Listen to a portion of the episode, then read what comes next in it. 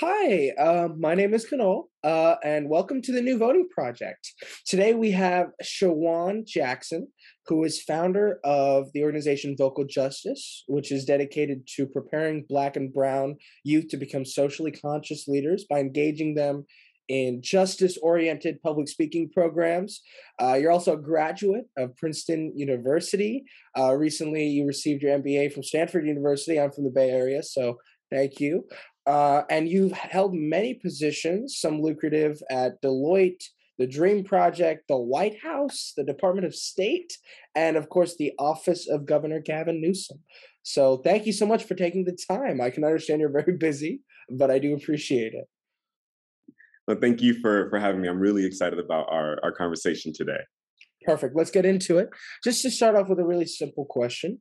Uh, talk a little bit about your background, how you got into the work that you do, how college prepared you for what you're doing now with Vocal Justice, um, and, and, really just how you got started. Yes. Uh, well, I grew up in the suburbs of Chicago, small town called University Park. I always say that I cannot claim the city of Chicago. I have to claim the suburbs because I will get in trouble from people who actually grew up in the city. And I was blessed to go to a boarding school for high school that was ironically a free public boarding school. You did have to apply to get in, but it was a specialized math and science academy where I could live off campus my 10th through 12th grade years.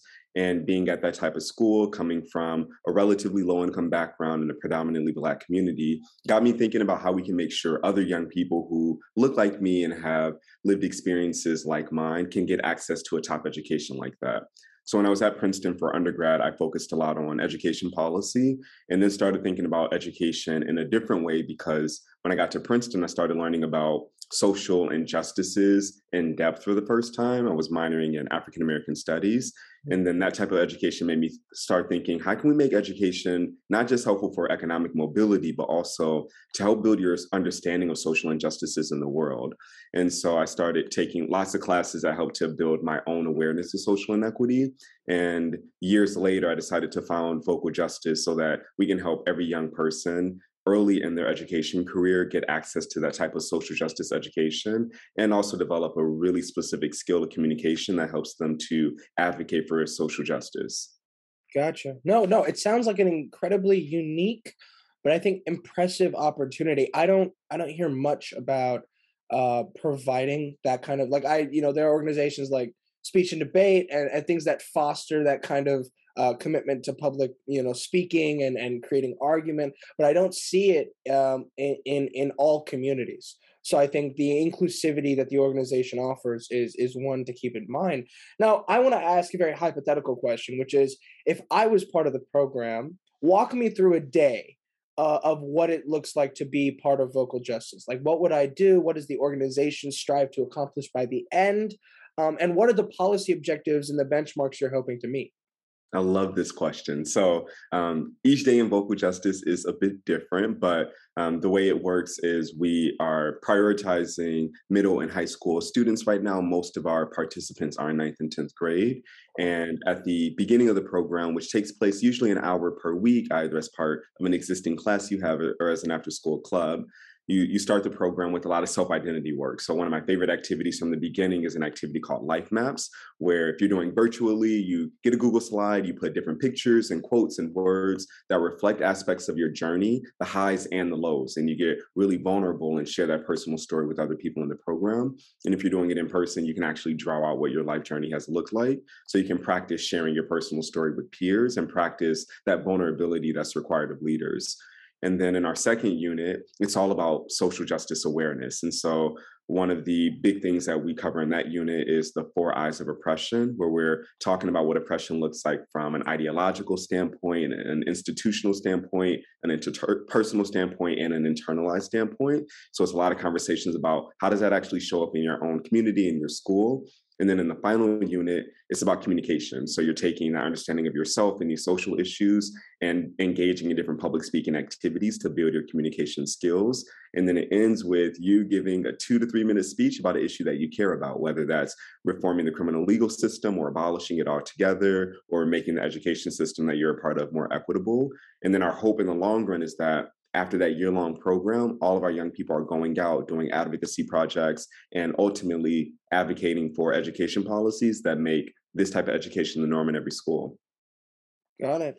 And let me, and you're doing, and you're part of Vocal Justice full time. Yes. So you're doing this full time. What is, what is next for the organization itself, or what is next for you in this journey? Yes. Oh, there's a lot more to do with the organization, so I'll talk about talk about that. So we just hired two more people. We are a team of four now. Our team is fully remote with myself in Oakland, someone in Chicago, someone in New Orleans, and someone in Philadelphia. And now that the team is one of four, we're getting ready to double our reach going into next school year. So right now we are training and compensating 29 teachers across the US to run our program at their schools with about 350 young people collectively. And next school year, we want to get to about 60 teachers working with a thousand plus young people. So getting ready to scale significantly. We're also launching a new initiative that I'm excited about called Proximate Partnerships, where we say, let's take this justice oriented public speaking program that's working well in schools and bring it to out of school organizations working with systems impacted youth, such as young people who are undocumented or young people who are involved in the criminal legal system. That way, we can help to build up their leadership capacity and make sure that their perspectives and ideas about inequitable systems are being shared with the world. Yeah, that makes that makes a lot of sense actually. Um, now I want to shift to kind of the the point of this uh, this platform is to talk a little bit more about social justice issues, but specifically about voting rights. Yes, which I think when it comes to one of the issues that I'm sure have come up, uh, you know, in discussion at Vocal Justice is one that's pretty prevalent. And I just want to bring like where did this the inspiration for Vocal Justice stem out of? Was it uh, for me? I would my first guess would be was it an election of sorts? Was it uh, a specific thing that happened to you in the past? I just want to know where did this all uh, originate? Yeah, it's a, a good question. So a lot of this originated from my own lived experiences. I was a speech team nerd in high school. I gave my first speech when I was six. My principal, a black woman, said, Hey, I want you to give a speech for Black History Month. And I just grew a lot as a leader because of those public speaking activities. But what I didn't get growing up is social justice education that I didn't get until college. And so I started thinking about how can I combine the power of public speaking as a way to build confidence with a social justice education so that you can become a powerful leader for liberation and that's that's was the inspiration for for launching vocal justice and the more i ran pilots and saw how it was actually working i said i think there's something special here that i want to keep doing mm-hmm. and i think as part of it i want to ask um you know voting rights is such a pivotal issue that that really impacts every sector um, and every single issue in, in my mind, because it all starts with effective leadership. So I want to ask, you know, do you support any policies um, surrounding, you know, changing the voting rights, uh, or no, changing the the age uh, that you can start to vote, maybe lowering it to increase the civic engagement that I'm sure Vocal Justice is focusing on um, heavily in their programs, and and kind of just talk me through how you think voting rights can fit into this platform of vocal justice. Yes, I think voting is something that we got to get a lot more people behind, right? And there's a reason why there are so many campaigns in order to make voting more restrictive because it is a source of power, right? And it's a source of power that we can use in order to make things more equitable in our society. So, of course, people are going to want to push back against that. We also know that young people are a powerful voting bloc. And so I think I would be supportive of figuring out ways that we could lower the voting age. Maybe it's getting it to 16 or getting it to 17 and saying if you turn 18 in the next year, you can um, you can vote. Um, because a lot of these issues impact young people directly, right? If we think about our education system, teenagers are driving, several of them, right? Their families are impacted by these policies. And so I think it is important to think about how we can get more young people involved in voting.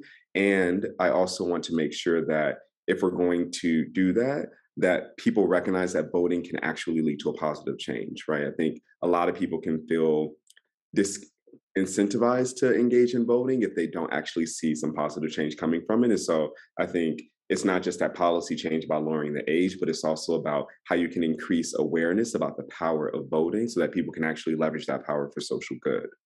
Yeah, that makes that makes a lot of sense. And what do you think about what's happening in certain states. You mentioned voting rights restrictions. You know, we see in states like Georgia and Texas. I saw the other day there are over 550, you know, anti-voting suppression bills um, introduced at across the United States and state legislators. Uh, what do you think about these things that are happening? You know, how does it affect not only your beliefs, but how you'll go into the next couple of years working with vocal justice? Yeah, I mean, it makes me sad and frustrated, frankly. Um, and it's also not surprising, right? Like, for years, there have been attempts to restrict people from voting, some, many of which have been successful, right? And it's frustrating because the root cause of a lot of inequities that we have are tied to policy decisions that did happen or didn't happen, right?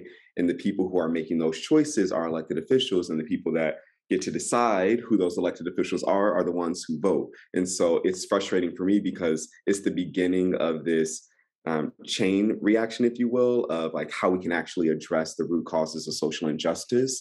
And in terms of what we're doing with with vocal justice, I think we have to have more young people, people of all identities really who are advocating for change to make sure these types of restrictions aren't happening, right? And we have to be able to communicate in ways that are persuasive and true to who we are to make that happen. So, what I view vocal justice's role as is to say, how can we help young people recognize the power of voting and the power of civic engagement become aware of the social inequities that are out there when it comes to voting and then say what can i do in my local community to make a change? Maybe i can go to local city officials and talk about the voting restrictions that are happening explicitly or otherwise and then talk about how we might need to change that. How can i galvanize my peers to do protests in the community in order to advocate for voting rights? How can i raise awareness on social media use my platform in that way?